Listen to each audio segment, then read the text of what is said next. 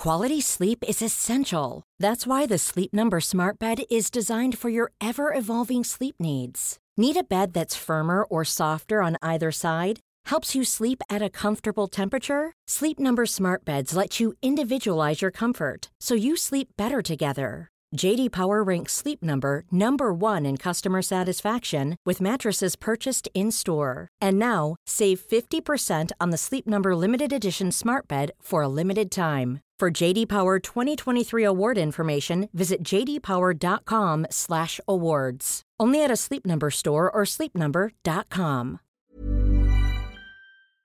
The UFO has got a ladder coming down from it. Now, this is a, a craft that's come across zillions of miles, you know, light years across space, and it puts a ladder down. Hello, I'm Dallas Campbell, and welcome to another episode of Patented, a podcast all about the history of inventions, brought to you by History Hit. Now, then, I've always been very interested in flying saucers. Now, maybe it's because I grew up in the 1970s and 1980s reading books about unexplained phenomena, which was very popular at the time. And then later, I used to read the Fortean Times, which is a brilliant magazine that playfully examines such stories. But despite loving the stories, I don't actually believe in flying saucers in terms of them being alien spacecraft or there being government conspiracies that are concealing the truth. But I am much more interested in the history of people seeing things in the sky, anomalous things, which really dates back to as long as human beings have looked up. But why do people believe in such things? Are they seeing real things? Are we really just witnessing projections of more earthly concerns? Projections of politics, belief systems? Fear of technology. Now, I've got a large collection of books which explore all of these different angles. My absolute favourite is a book from the 1950s when flying saucers were big news. It's called Space Gravity and the Flying Saucer. It's got my favourite cover of any book ever this wonderful pencil drawn cutaway of a, a, sort of classic flying saucer shape. It's absolutely beautiful, and it's written by Leonard Cramp. And in the book, Cramp describes all the technology, all the science that make flying saucers work. But of course, it's a real confusion of real science science and real engineering. So, if UFOs aren't real, in inverted commas, can they really be invented? Well, today's guest would argue yes, and in fact gives a precise time for it down to the minute. It is the journalist uh, and author David Clarke, whose book How UFOs Conquered the World is one of my favourites.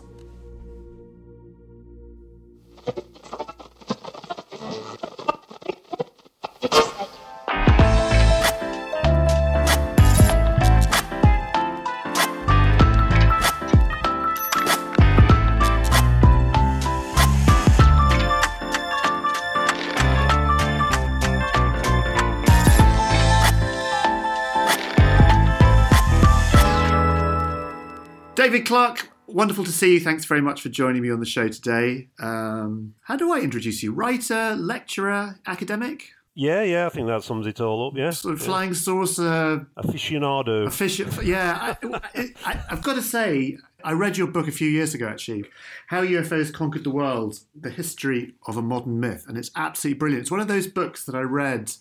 It sort of sat on my bookshelf for ages. I, have got a load of books on UFOs for reasons that we'll discuss in a minute. And I, it took me a while to read it. And I read it. It was like the light coming on and the windows opening and a fresh breeze coming through. It was like, yes, finally somebody actually gets what it is.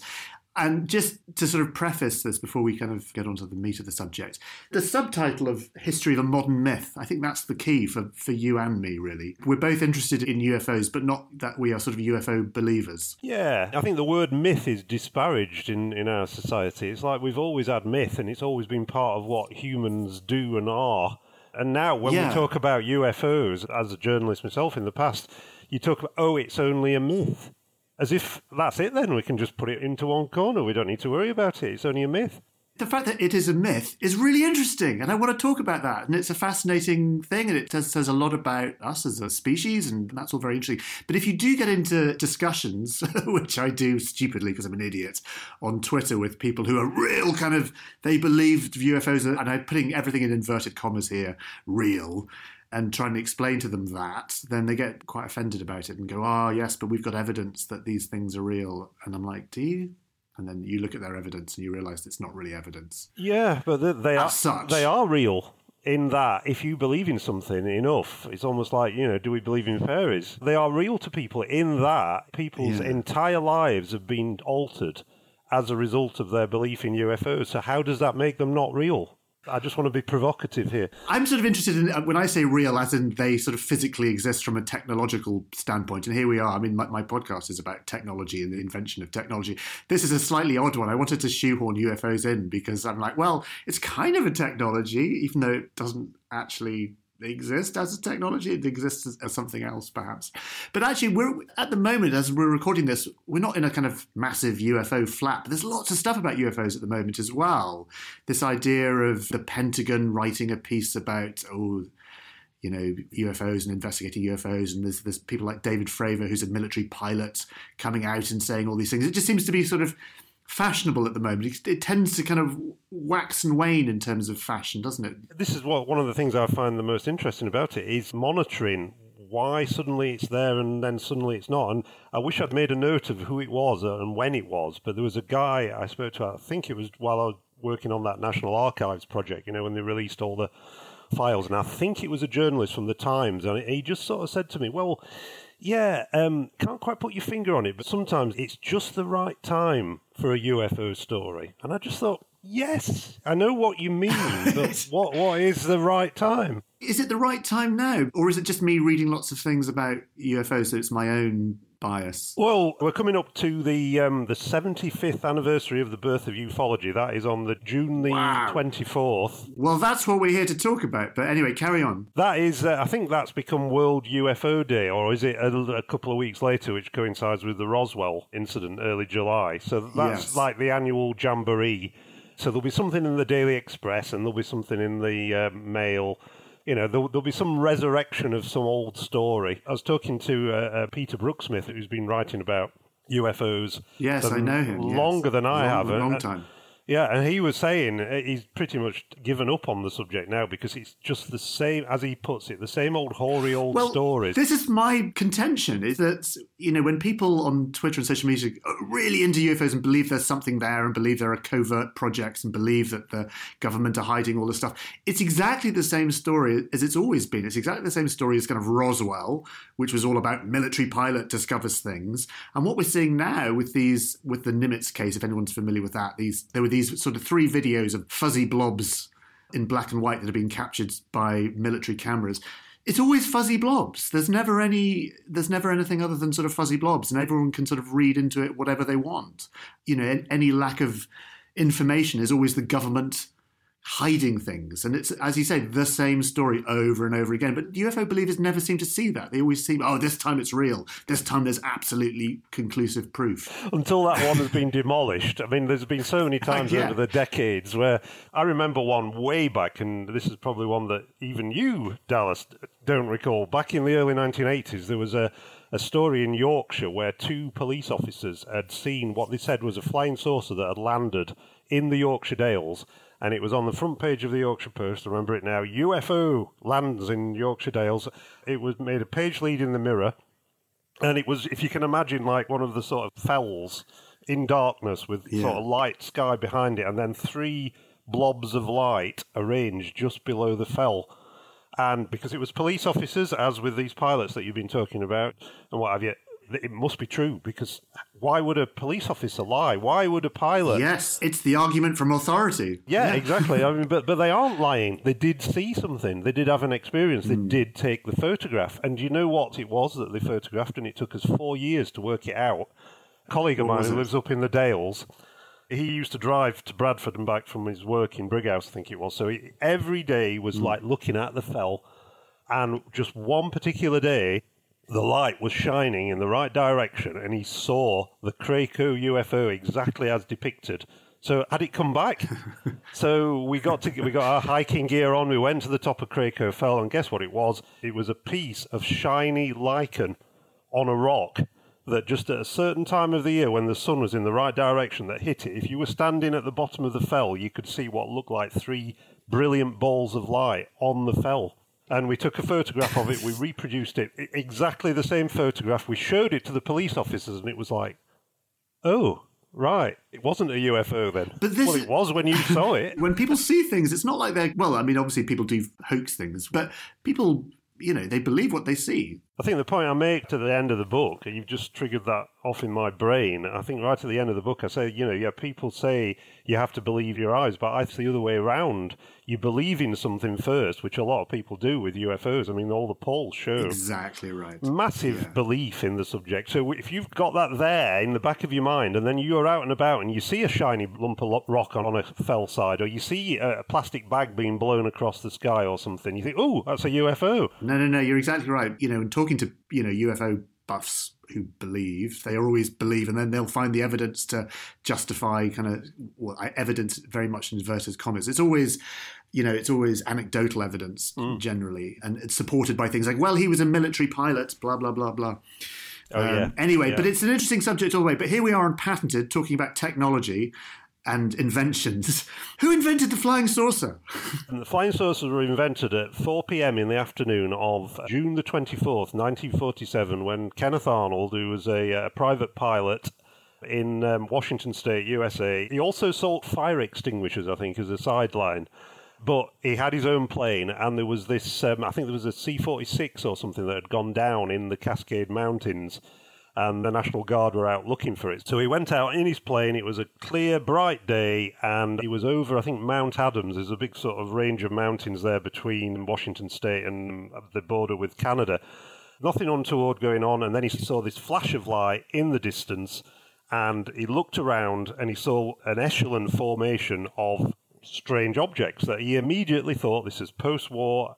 All the sort of stories about Russian um, experimental aircraft. There was the flying flapjack that was being tested at the time. Now, the interesting thing is they were bat wing shaped. They look very much mm. like the sort of things that the CIA and the US Air Force are developing now. And he was looking at these things in 1947. And they were sort of reflecting the light and they were moving at a tremendous speed, you know, sort of he radioed this in. He couldn't work out what he'd seen. He got, I think it was Yakima Airfield he landed at, and the news had sort of followed him to the airfield. So when he got there, he was surrounded by all these journalists, and you know, the, you can imagine the flash guns going off. What was it, etc., etc. And and he didn't say, "Well, I saw a flight of flying saucers." He said, "I saw these nine strange objects." And one of the journalists said, "How did they move?" And he said, "Well, it moved like if you imagine if you took a saucer and you skipped it across a pond, and it sort of went black, black, black like that." And someone somewhere in a newsroom, a sub editor, put the, the story together and came up with flying saucers. And then, literally, within a day or so, when we talk about things going viral now on social media, everyone had heard about flying saucers. I mean, there was a Gallup poll that was done in the USA by the Gallup organization in August that year, and it found that something like 90% recognition, and the Gallup organization had That's never. extraordinary. I even found I had a look through the mass observation archive at University of Sussex when I was doing my research mm. for one of my books, and there's all sorts of stuff in people's diaries in England in 1947 saying, I heard about the flying saucers. How exciting. That's a really interesting thing. So the precision, four o'clock, and then, you know, one person seeing something he couldn't identify. And suddenly the whole world within yes. the space of a few days. The interesting thing here was, don't forget, he didn't describe what he saw as flying saucers. Okay? Hmm. And right to his dying day in the 1980s, he was filmed by Arthur C. Clarke for The Mysterious World. Actually, they took him on the route. If you dig out the old episode, he's there in his old aeroplane with his microphone saying, and that's where I saw them, that's where I saw them. And they weren't saucers. yeah. So we're left with two possibilities. Either there's something odd going on here, or there's aliens are watching our or listening to our radio and TV broadcast and thought, ah, this chap has seen something that looks like a flying saucer, so we'll send our fleets down to Earth disguised in. Uh, you see what I mean? That's, it's, it's that's amazing. Well, what an amazing story! Like it wasn't even he didn't even see flying saucers. No. Just, what? Okay, context is everything. Why? What was it about the word saucer that just caught the public imagination and suddenly everyone started seeing things and the technology started to become more and more saucer-like. Presumably, as he as he mentioned, it was to do with the fact that it was post-war. So there, I don't know, post-war paranoia uh, communist paranoia that was beginnings of the Cold War. So was I guess sort of political suspicions, and like you say, the sort of development of secret aircraft like the sort of SR 71s and all these aircrafts that were sort of being built during the post war. Did that all feed into this sort of mythology? Undoubtedly, yeah. I mean, and it's continued to feed into it because the shape of these things has changed continually. I mean, there was a hmm. period mm. after flying saucers went out of favour when they were all different shapes, you know, the triangle shaped and you know, isosceles shaped and all, all kinds of weird stuff. Yeah. And then in the 1990s, when we started getting all the images of the um, the American stealth bomber and B 2 bomber and what have you, yes, exactly. suddenly UFOs became triangular shaped. And if you watch episodes of The X Files yeah. now, that is the shape of UFOs, these sort of stealthy triangles. And we've now got the, the Pentagon report. And if you watch any of these um, TV shows that are coming, coming from uh, across the uh, Atlantic, that are around these sightings that have been made by the pilots in the Pacific, and they're telling you UFOs are tic tac shaped. So if you see one, it's got well, tic tac. Tic tac. This is it. And you mentioned this the, the change from the word flying saucer to UFO as a way of yep. oh, flying saucers are silly. Let's call them unidentified flying objects and make them a bit yes. more sciency. But now we have to call them UAPs. UAPs. Unidentified aerial phenomena. UAPs. Just remind our listeners about the Pentagon report. What is the Pentagon report? This is something relatively recent. Yes. Well, they've given themselves a huge rod to beat themselves with. Basically, what's happening. They're trying to give they're trying to give the subject cred- credibility. Yeah, the U.S. Department of Defense has been reluctantly forced into setting up yet another UFO project, which is currently running. And hopefully, this time they might actually make a proper job of it. In that they're talking about monitoring sort of areas in real time using radar, which is if you want to find something odd.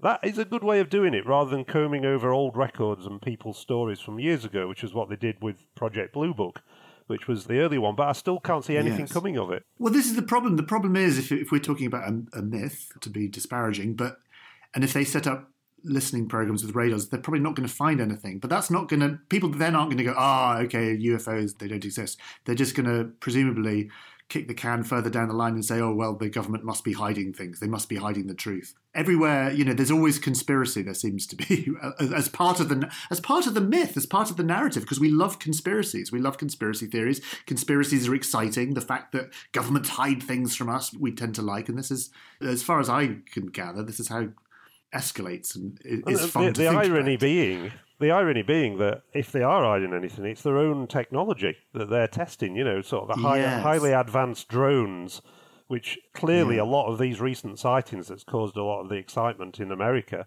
um, are supersonic drones, if such a thing exists, that the Americans have yeah. been working on, the Russians have been. I mean, there's a secret sort of war being going on. And you look at some of the descriptions, I mean, it, there's been two particular sort of outbreaks of sightings. There was one in the Pacific, the Nimitz story that you mentioned. This is the big one that everyone's sort of talking about at the moment. Why is that not a submarine launched drone? Because it was seen coming out of the sea it behaves like a drone. If it walks like a duck and it quacks, it's a duck. and, because, and the I'll tell you was... why, David. Because we love to, we love more more exciting explanations. We don't want it to just to be something normal. We want it to be a flying saucer that's come out of the water. Yeah. But actually, just something you said about sort of technology and how the technology, or certainly the technology in our minds, ref- there's this kind of parallel lines between the kind of myth making and our imaginations and the shape of technology from things like saucer shapes to triangle shapes to and now we're talking about tic tac shapes because you know that's what someone's reported.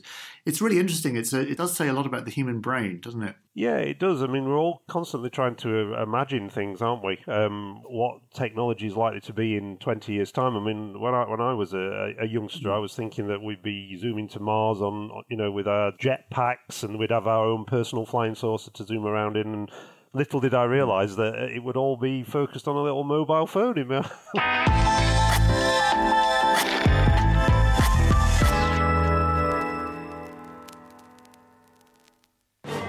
History tells us that in 1455, the royal houses of Lancaster and York went to war, beginning a 30 year dynastic struggle for the throne that would change the course of English history forever.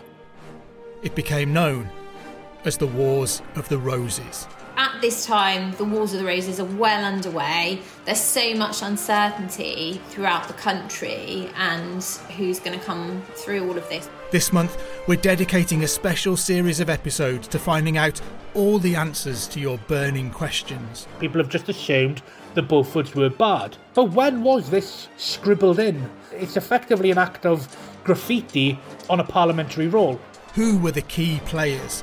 What were the critical battles and switches of allegiance? Was it ever really a case of good and bad? Join me, Matt Lewis, on the Gone Medieval podcast from History Hit every Saturday for brand new episodes.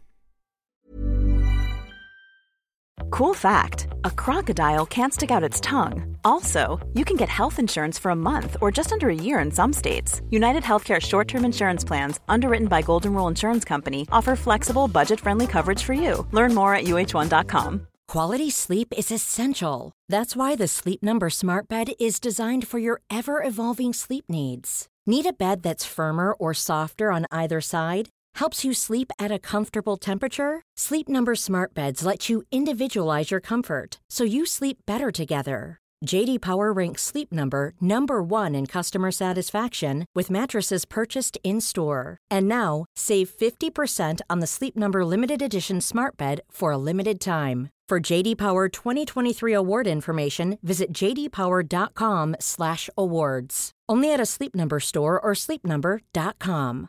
Ryan Reynolds here from Mint Mobile. With the price of just about everything going up during inflation, we thought we'd bring our prices down. So to help us, we brought in a reverse auctioneer, which is apparently a thing. Mint Mobile unlimited premium wireless. Ready to get 30, 30, bit to get 30, bit to get 20, 20, 20, bit to get 20, 20, bit to get 15, 15, 15, 15 just 15 bucks a month. So, Give it a try at mintmobile.com/switch. slash $45 up front for 3 months plus taxes and fees. Promo rate for new customers for limited time. Unlimited more than 40 gigabytes per month slows. Full terms at mintmobile.com.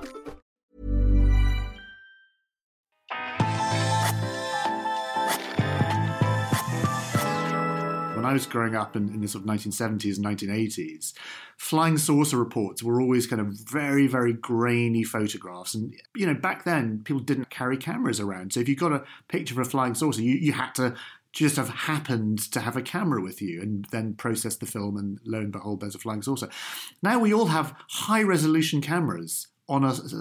Why aren't we seeing flying saucers all the time? Just for in a sort of numbers game, to me, is a kind of a dead giveaway that there probably aren't lots of aliens. Well, of course, visiting us, despite it, despite the fact that we want to, the, and, and, also they're still just as blobby and grainy as they ever were. The believers would say that they have this uh, incredible gift of becoming invisible just as you, you raise your camera. it's convenient. Yeah, they it's zoom back into what other dimension you probably remember that little book I did of drawings, UFO drawings that people had sent oh, to the military. So this is a, this is just explain it because you went to the National Archives in the UK to look at the secret X Files, and it's a really interesting thing because we were all expecting proper X Files but it's basically just kids' drawings. And some of the drawings are wonderful and, and lovely and beautiful and fascinating. Yeah, just tell us a little bit about those. Yeah, I mean, as you say, the photographs are really, really poor. I mean, they're embarrassingly poor. There's nothing, apart from a few hints from sort of right early back that the RAF did at one time have some gun camera film which has always intrigued me. That uh, there's a chap called Ralph Noyes who was a quite an assistant director or something in the MOD in the 1950s who I interviewed. And he said he distinctly remembered being taken into a uh, basement cinema at the Ministry of Defence main building in the 1970s, I think it was. And there was various uh, top brass standing round, and it was like, "Have a look at these, Ralph. See what do you think they are?" And he said all they were were sort of blobs of light and sort of against a dark background. And he said he thought there was some kind of meteorological thing, but they'd been taken by RAF pilots using the gun cameras in the wings. Mm-hmm. And but what mm-hmm. became of them? I found a couple of mentions of them in the files, but that was it. The rest of it was really poor quality. Yeah. And then you got all these drawings that had been sent in. Some of them quite accomplished. There was one of them that was like an oil painting that someone had, had made. Yeah, something I know the one. I think yeah. I think they used it on the cover of the book.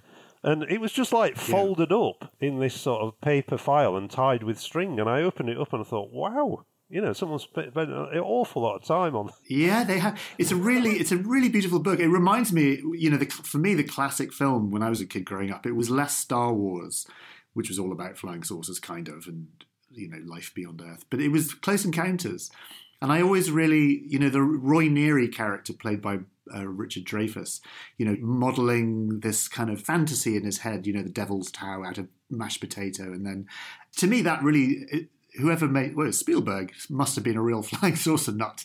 He was to to you know because woven in that story are all the kind of the technology that we talk about. And of course, right at the end, as the aliens land, Dr. J. Allen Hynek, who was the high priest of ufology at the time, yeah, advisor to Project Blue Book, he sort of walks out and he lights his pipe, yes. doesn't he, as the aliens emerge from the spaceship.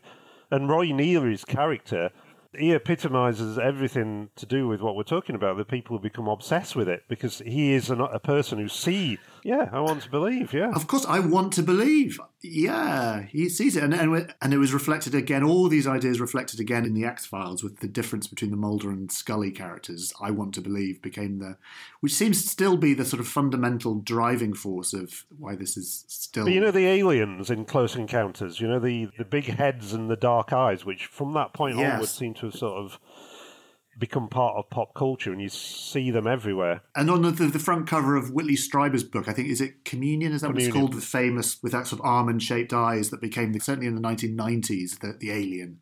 That's the shape of the alien. And it's the emoji now. If you go into emojis, that emoji shape, if you do an alien. But the, the idea back in 1978 when that film was released that that's what aliens looked like, Allen Hynek actually, I don't know whether it was a mistake, mm. it became sort of known that the way that those aliens were produced by the special effects person, I think it was Carlo Rambaldi, that was based upon actual eyewitness descriptions of UFO occupants. Well, that was not the case because if you look at the literature of ufology before that time, UFO occupants did not look like that. They were all sizes and shapes. There were frog shaped things, there were bug eyed monsters, there were genuine Nordics, Nordics, etc., etc. And where did Carlo Rambaldi get the idea from? He got it from H.G. Wells, the man of the year million. You know, the idea that, like, what would we look like in a million years' time? We'd have it as a human race, we will have evolved to the point where we've got enormous heads, atrophied bodies with tiny little limbs that's where they got the idea from, from Close Encounters, not from actual eyewitness accounts of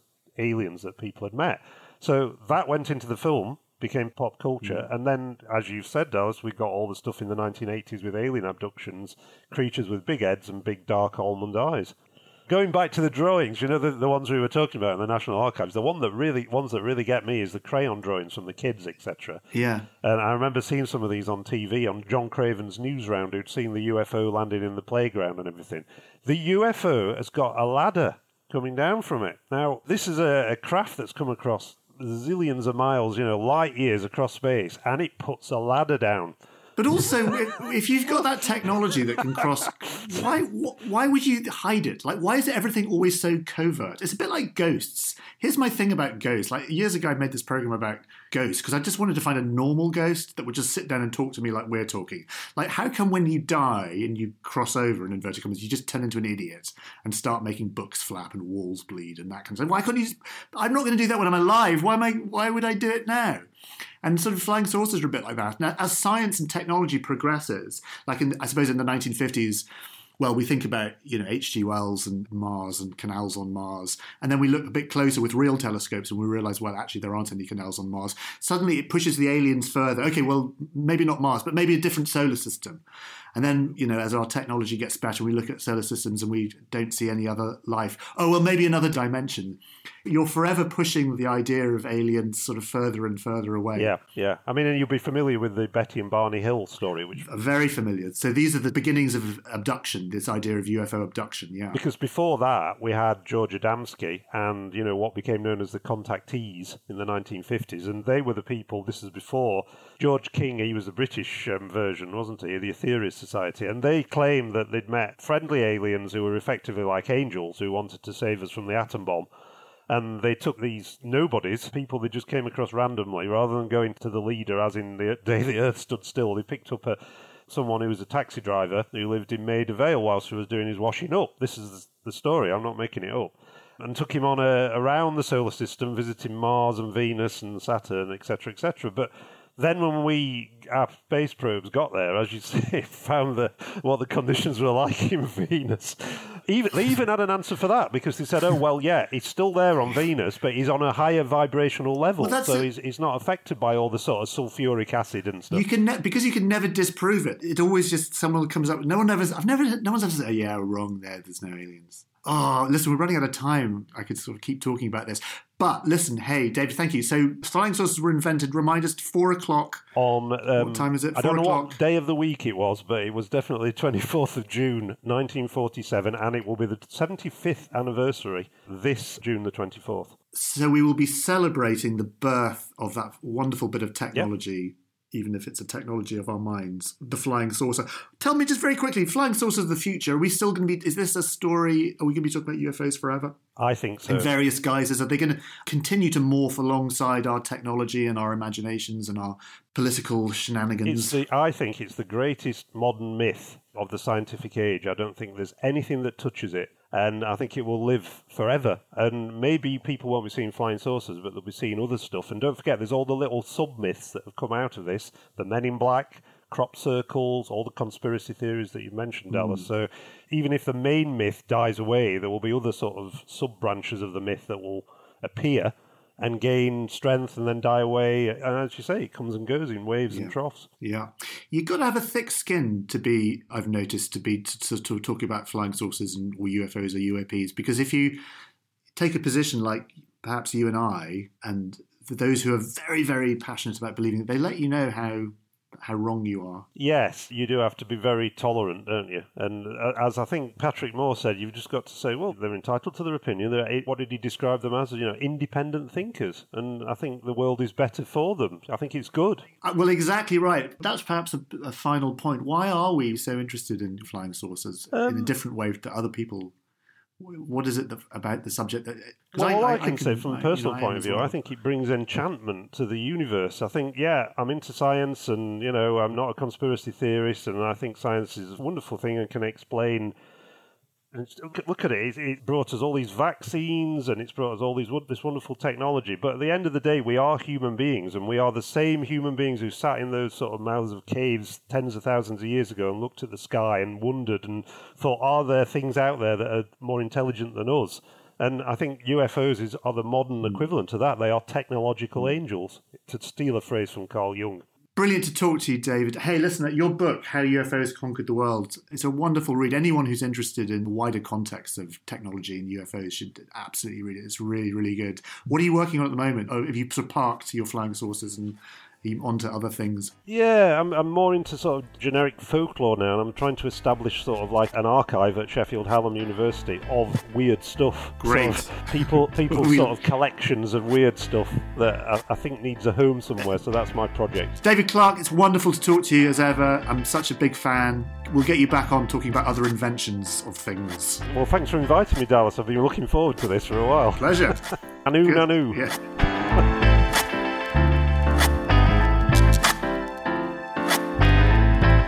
Okay, that's it. Well, thank you very much for joining us. I hope you enjoyed that. Absolutely fascinating stuff. Really, it's one of those subjects I could just talk for hours and hours about and normally do. Anyway, David's a fantastic authority on the subject, and his book, How UFOs Conquered the World, highly, highly recommended.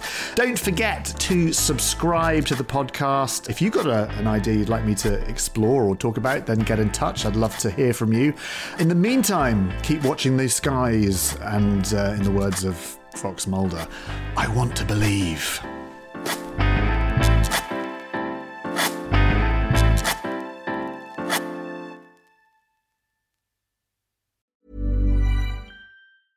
Selling a little or a lot? Shopify helps you do your thing however you cha-ching. Shopify is the global commerce platform that helps you sell at every stage of your business. From the launch your online shop stage to the first real life store stage, all the way to the did we just hit a million orders stage.